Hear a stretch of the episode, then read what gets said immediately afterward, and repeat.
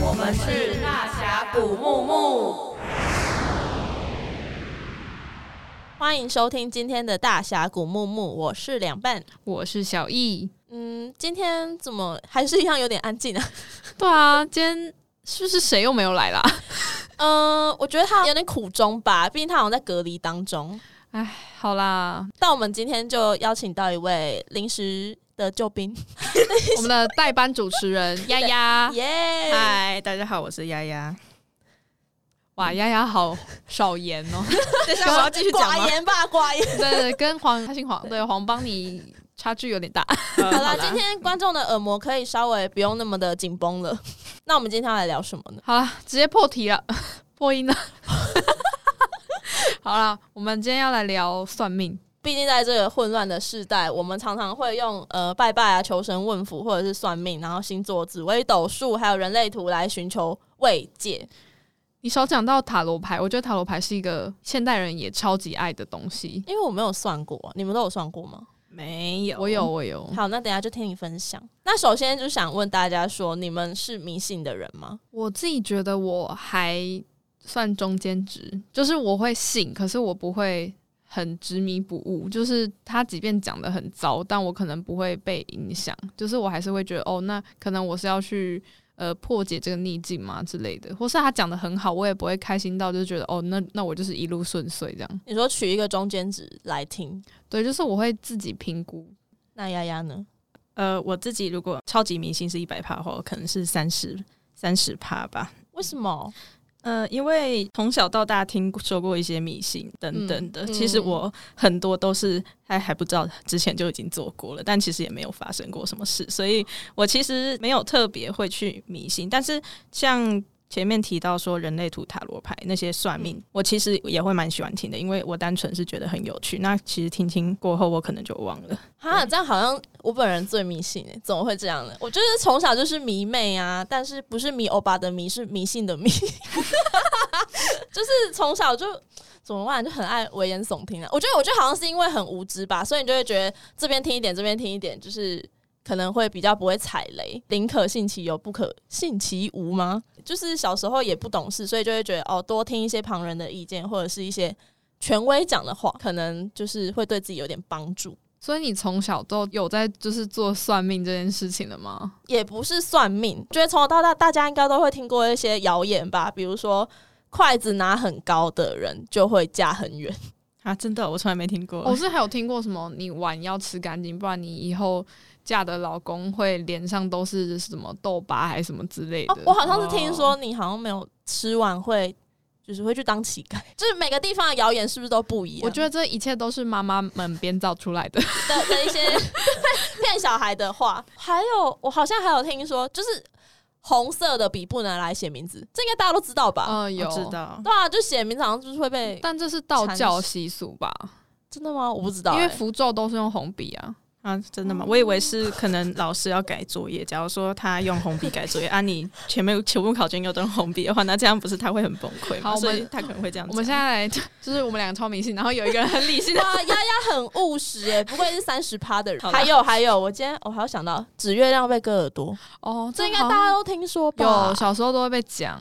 可是其实我不知道这确切的原因是什么，是对月亮不尊敬吗？应该是吧。我甚我甚至好像就是那时候小时候可能自己会割完哎、欸、不不是割完耳朵是指完月亮以后就会又是啊对不起对不起就是对月亮许愿说对不起我刚刚做错事情、啊，好奇怪、喔，可是其实是脏话习俗，哎超级愚民的哎，我想一下还有折一百只喜鹊愿望会成真是纸鹤吧？千纸鹤。哦对啦什么喜鹊？请问你是牛郎与织女吗？喜鹊要怎么折呃其实纸鹤我也不会折你们有折过吗？我有折过、欸、我会折啊可是折一只应该就已经耗费很多时间了。没有啊，那个就是一个祝福的象征啊。对啊，那不是拿来告白用还是怎样的？不是告告白是星，超无告白告白是星星吧？折星星，哦、那那那是真的是有折过了。其实星星比较简单啊，纸鹤就是很难。我以前都拿考卷拿来割一个，在上课割，然后上课折。所以考卷然后折一只大纸鹤。没有，我是折折星星。那你们会觉得就是爱算命的人会有什么特质吗？我觉得应该就是会，呃有一点没有安全感，然后或是说你的思绪会很混乱。然后我还有想到一个是可能就是你没有办法呃搞清楚自己想要什么，就是你会很容易犹豫不决之类的。嗯，我同意你说，我觉得很像是，就是你不了解自己，所以你才会需要外力去指引你人生的方向之类的。丫丫觉得呢？不迷信的人觉得，我觉得爱算命的人，他们可能现现代人大部分的人，好了，那可能是因为，就是以一个社会整体来说，你是什么占星老师？可能是因为现代就是资讯太过发达了，那。可能大家就很害怕会有资讯不对的人状况，像是常常有人算呃塔罗，他可能会是算说他可能暗恋某一个人，但是他不知道他喜不喜欢他，那他就会想要去提前去知道那个人的心意，那就有点像是你去看他的 IG 或是 FB 类似的行为，他就不想要受伤嘛，就是先提前做好准备，这样有一种窥探的感觉。对对对对，然后还有一个部分是单纯更爱算命的人特质，我觉得他们会特别想要去掌控一些无法。掌控的事情，就是例如说，我刚刚想提到的，像是恋爱啊，啊，有人会去算他会不会发财呀。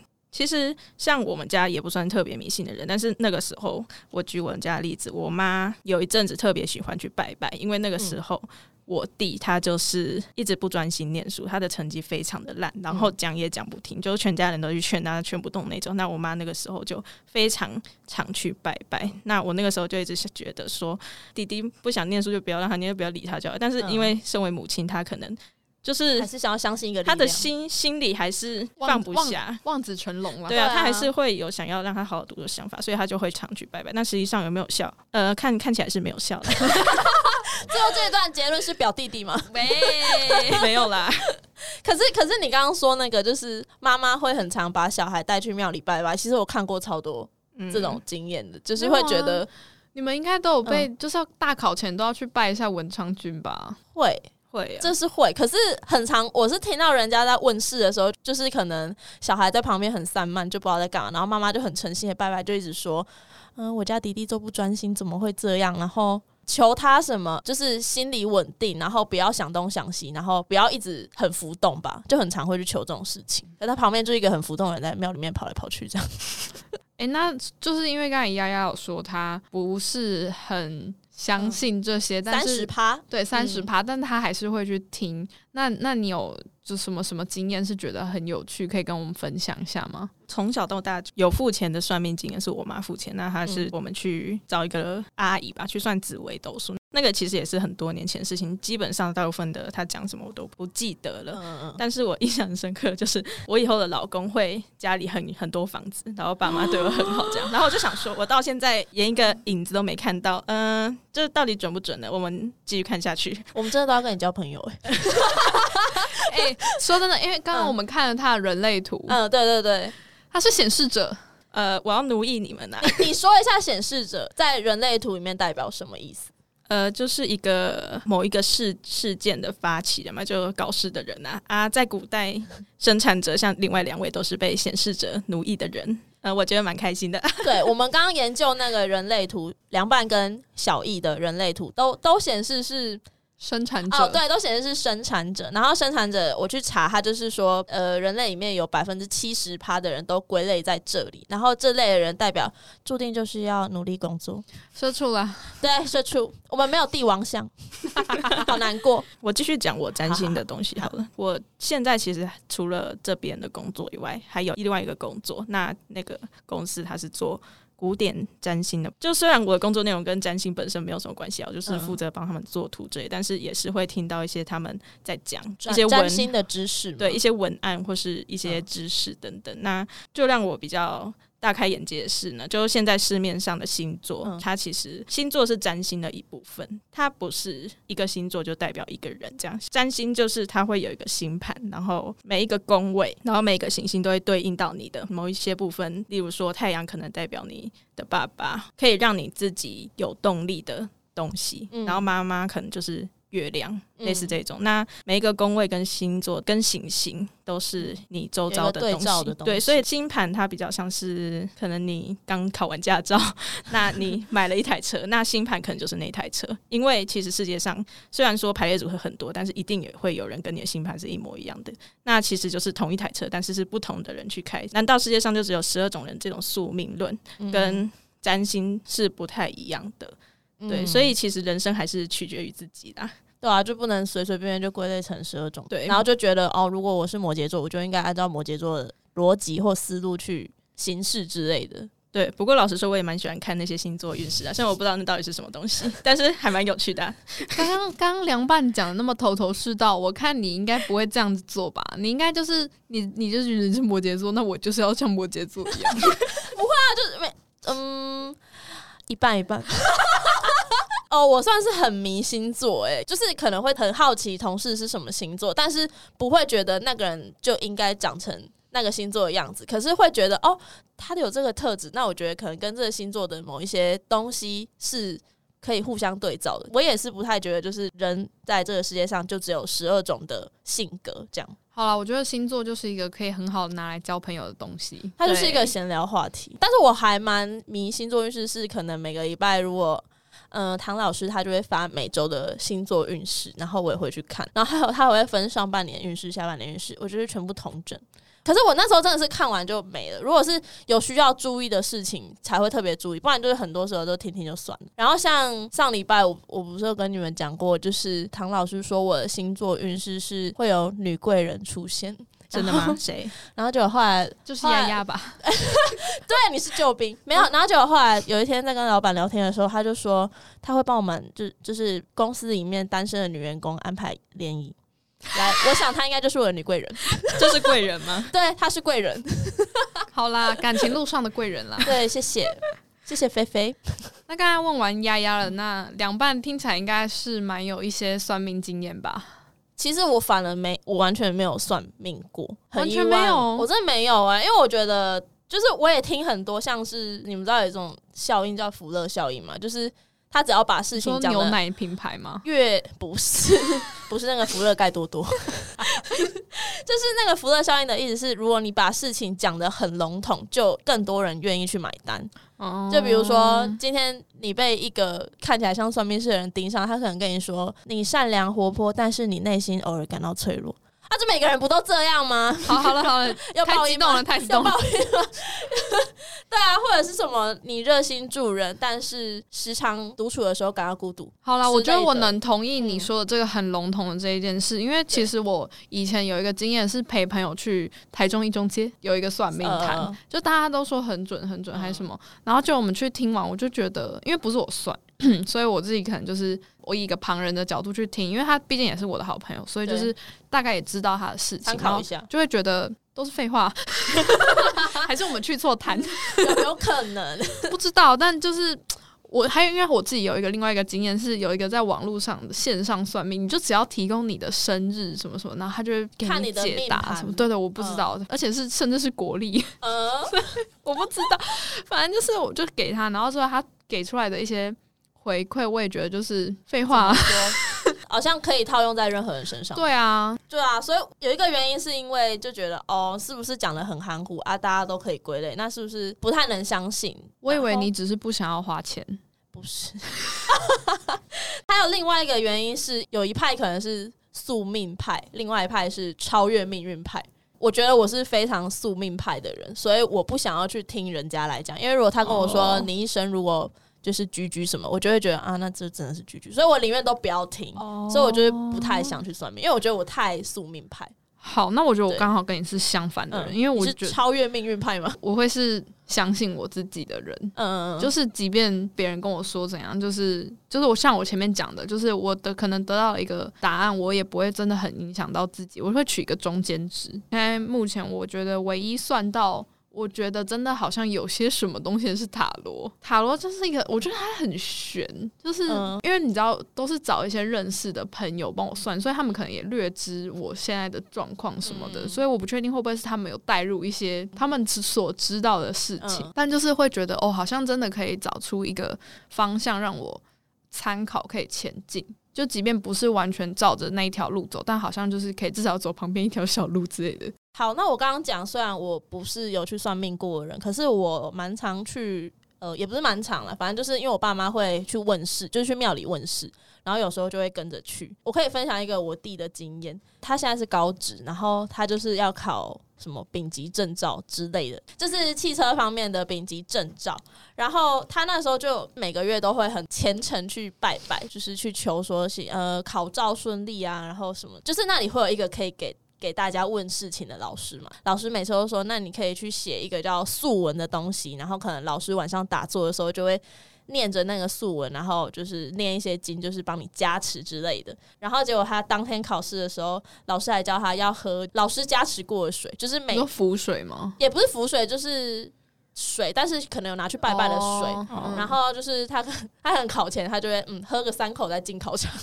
然后然后他进考场以后，他就全部都做的很详细什么的，然后就有点像是好，你考机车驾照最后一关。忘记摆头，就是这么很轻微的动作，然后有被抓到，他就想说惨了，就是好像一点点错都不能有吧。然后他就是有犯了这点小错，他就想说完蛋惨了，就是他可能就要再过个一两个月才能再考试。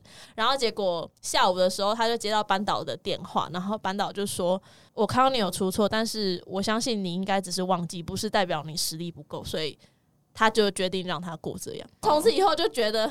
老师真的有在帮我，然 后他就更相信那个老师，然后可能就是大小事啊，什么月考、小考啊，然后考驾照啊，这什么之类的，全部都会去找老师拜拜，这样我就觉得蛮太酷的。好，那个老师是对班导下蛊吗？可是呃，因为我们家就是拜，就是都都拜那个庙，然后拜那个老师也拜很久，而且那个老师私底下也跟我们是朋友，所以就觉得也是像刚刚讲那个心态，就是宁可信其有，不可信其无这样。然后上次就有一次是过年的时候，就是我们去老师家拜年，然后我妈就问老师说什么，我以后工作啊会是什么样子什么，然后他就说他看到我以后会自己一个人坐在一个大的办公室里面办公。嗯，但你是生产者，但我是生产者，对，还是公司只有请你一个人，你跟老板讲，对对，难怪是生产者。我妈就在那边很八婆，又在那边问说：“那他有没有桃花啊什么之类？”然后结果老师，老师就说：“哦，桃花不用担心啊，桃花好像在职场上。”老师是骗我？谁？来，我们办公室只有两个男生，一个已经有老婆了，另外一个是 gay。你可以找不是男神的。我在想，我在想他是不是就是看不到桃花，他只好跟我说随便一个职场就会去找就有了。那可能不是这个职场吧？嗯，好啦。哎、欸，还是是录音室老板？呃，我等下去跟他要电话。还是是跟你的家训班教练？谢谢，拒绝往来。但我还想问，就是因为。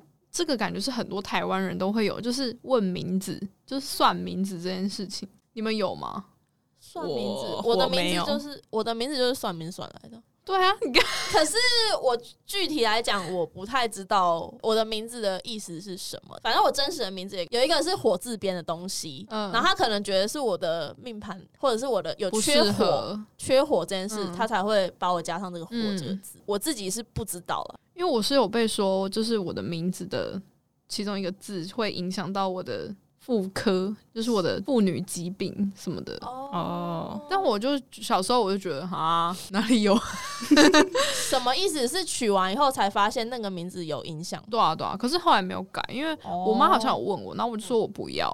他好像改了一个很怂的名字，我说什么意思啊？蔡奇阿米亚吗？对啊，搞什么？我平常名，我原本名字多好听啊！上面的好像都会蛮有年代感的那个名字。但我还想分享一个，我觉得你们应该都看过，就是在一些观光地区有一个，就是你要有一个长得眼睛很大，然后有一个圆圆的，然后你把手放进去可以算手相的啊。好像是那种那种东西，投十块钱的那个那种东西，不都是在旁边然后长灰尘嘛？就没有人要去用。我跟你说，我那时候因为那时候我跟我朋友就是可能在某一个停车场，就是观光区的停车场，我忘记，然后就有看到一台，然后我们就想说，这东西常常看到，可是就是到底。出来的内容是什么？嗯，然后就我们就只能去尝鲜的心态，对对，但但其实有点可怕，因为把手放进去，你不知道是里面好像还有风什么，就是还是里还是里面躲一个人啊？我不知道哎，直接帮你看，直接帮你现场看，超超可怕，就伸进去，然后出来的时候也是一堆废话。可是哦，说到这个首相，我好像也是会稍微去看一下吧，然后就会说哦，什么就是嗯，生产者，对对，还是生产，就会他好像说什么，就是你的指纹旁边有很多小细线，是代表什么意思啊？然后什么的，就是老路命，对对，怎么每个都可以连连接到，然后看面相，面相之前也有听人家讲了，但面相你们有没有在研究吗？我没有、欸，没有哎、欸。不过我是相信，就是相由心生啊，就是脸，就是真的可以很显然的表示出你现在的状态。这个应该是很古老以前就有的一项技艺了嘛，所以我觉得它应应该是有一定的可信度道理嘛。但是可信度我就不太确定，因为像我听过有人说，以前古代人会说克服，就是说那个老婆她面相怎样是克服，会让她丈夫、哦、丈夫丈夫不好这样子。她有的是，假如说眉毛很粗，我我举例。因为我忘记了，可能说你眉毛很粗，那你可能就是特别有主见，或是怎样。这在古代叫做克夫，但是在现代，它可能就已经不是一个负面的特质了。它就可能就是变成转化成有自己的原则，或者是对，放到现代可能就不适用。这个可能就是需要与时俱进。我是只有听过颧骨很高是很奸诈的意思，意意思。那我是听过额头额头。额头很空间很大，是代表硬糖吗？对，好像，然后还有耳朵，你要有肉，就是耳垂下面要有肉才会。对对对对对，然后还有鼻子要大，好像男生鼻子要大比较 OK 之类。哪一方面？啊，各方面。哎、欸，那我刚刚不是讲月拜呃，刚刚有讲到拜月老吗？反正我也可以分享一下我去拜月老的经验。我只能说，呃，你们知道台中有一家叫乐成宫吗？有有，我去过。最好像台中最准的吧。我本人是拜了五次，太 多有用吗？我跟你讲，我本人就是号称是乐成宫的杂招牌代言人。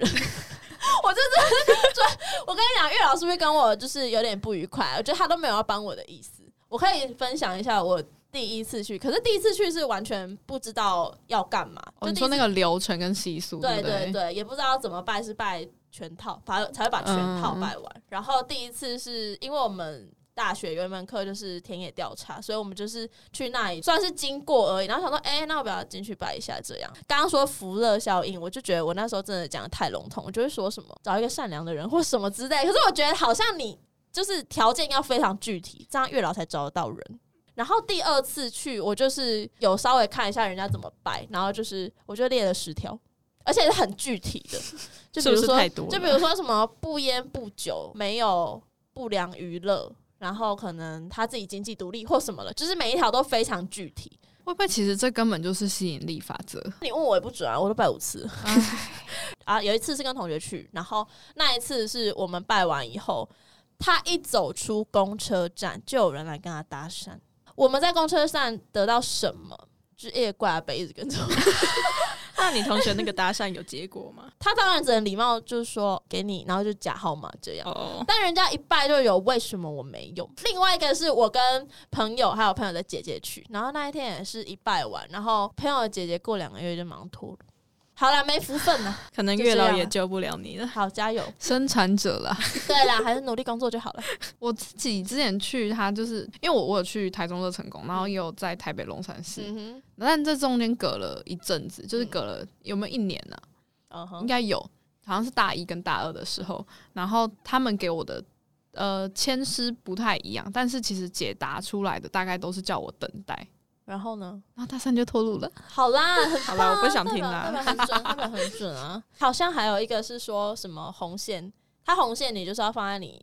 就是算是贴身的用品上，比如说你可以挂在手上，或者是放在钱包里面什么的。然后他好像有一个不知道是谣言还是，反正就是说什么，如果你的不见，就代表你会脱鲁什么之类。结果我朋友是不见整个钱包，还去警察局挂失，所以他现在也没有桃花。警察哦，我以为他跟警察有一段恋爱故事，没有，好悲伤哦。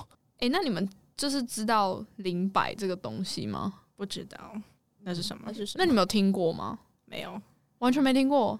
呃，没有，我只听过裙摆表，裙摆摇摇，裙摆摇摇。对，好，没有，就是它是一个水晶，然后它是有点像垂垂链的东西，然后它也有点，我觉得它有点类似塔罗。嗯哼，然后它好像是也可以让你问事。它是水晶吗？它是水晶。嗯，对对对。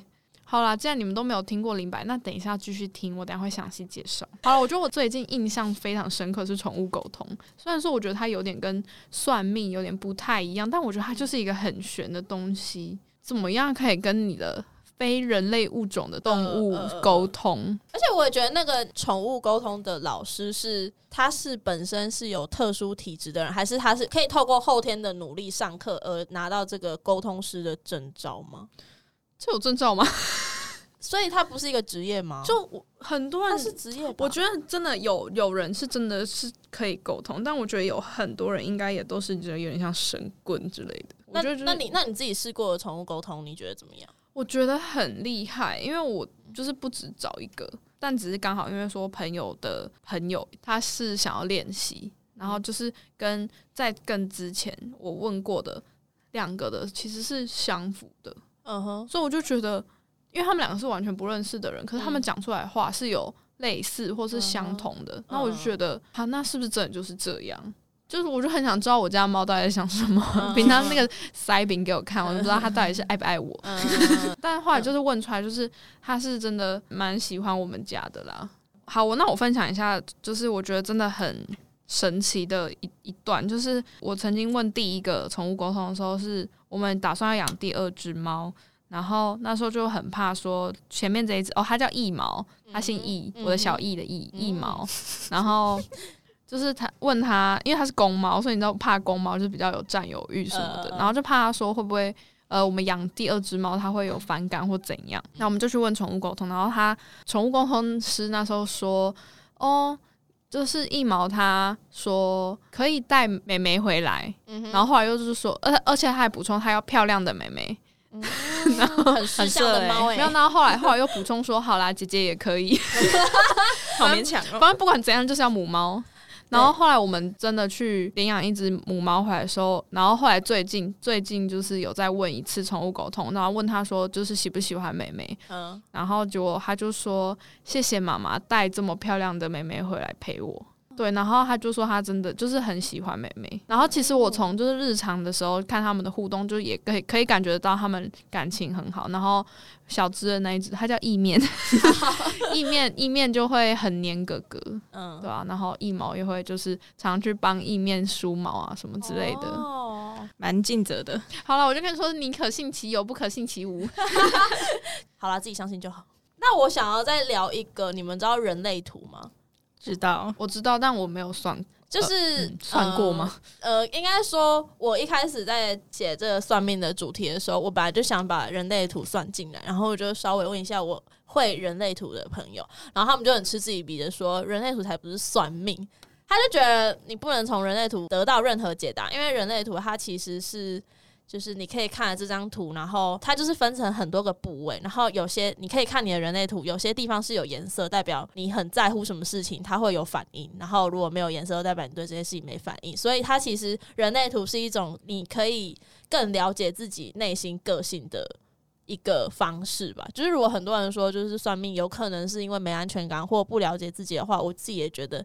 你可以去试试看人类图，或许你可以更了解深层的自己嘛。就是因为我们很常可能从自己的习惯去认识自己，或者是从别人的评价来认识自己。可是我觉得人类图好像也是用一种新的方式让你认识你之前可能不知道的自己。好，很绕口，听得懂吧？我听得懂，听得懂。反正就是找寻真正内心的自己，就是像你要算星盘一样，它也是你可以输入你的出生地，然后你的。出生日期、出生时间之类的，然后就是好像有一派的说法是，哦，你一出生其实很多事情就已经注定好了，包括你的个性，包括你的命运什么之类的。我觉得我还是想要再多认识自己一点，所以我就可能会去尝试这个东西。那我觉得其实跟灵摆有一点像，因为灵摆它其实也是在探索你的潜意识，还有就是你的内心真正想法。嗯。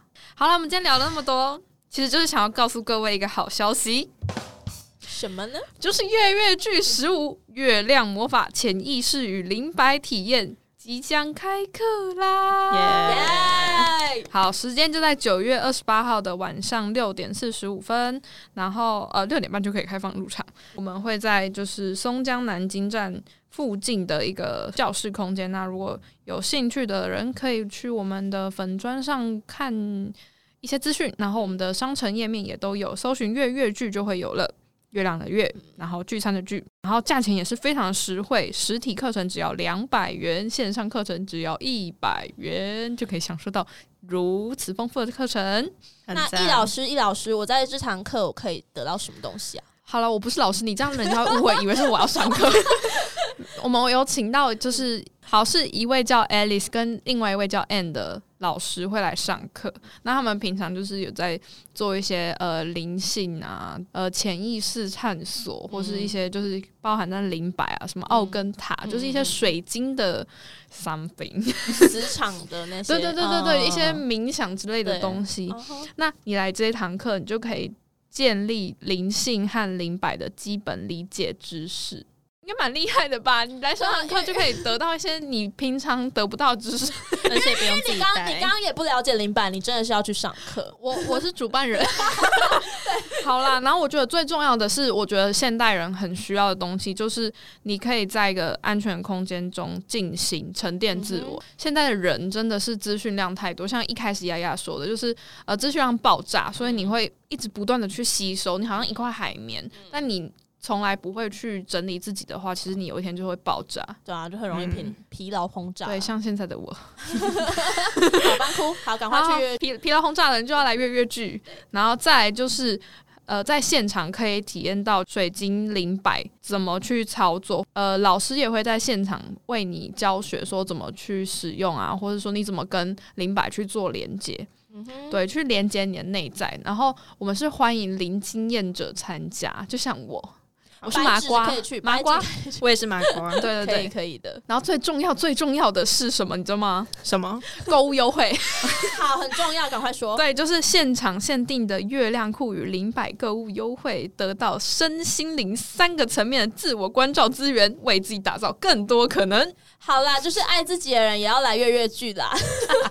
那我觉得你是不是要稍微说一下，是怎样的人最适合上这门课程？好，我觉得最基础的就是你可能对水晶或就是刚才说潜意识、灵性这些东西有兴趣，可是你不知道从哪里开始下手，那就这一堂这一堂是很基础的静心课程，那就是很适合你来看一看、来听听，看自己是不是跟这个东西有缘。嗯哼，再来，我觉得就是像刚刚讲讲的，就是去。连接你的内心，反正我觉得这堂课就是可以整理出你的潜意识里真正想要的东西。我觉得这件事很重要。好了，反正我觉得就是机会很难得，因为有现场有讲师，就两位讲师会在现场教学跟解读。嗯、那用这么实惠的价格就可以 解读，我是觉得真的很划算呢、啊。你看，你去算命一次就要两百多五百嘞。